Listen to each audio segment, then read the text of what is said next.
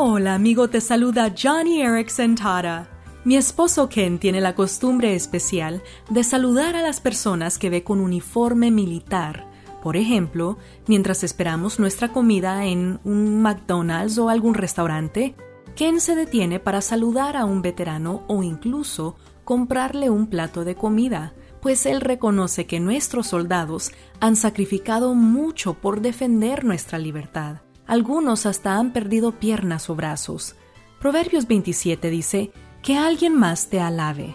Hoy te invito a que reconozcas a las personas en tu comunidad que van más allá por cuidar de ti y tu familia. Por ejemplo, maestras que educan a tus hijos, doctores y enfermeros que velan por tu salud y policías y guardias que están pendientes de tu seguridad.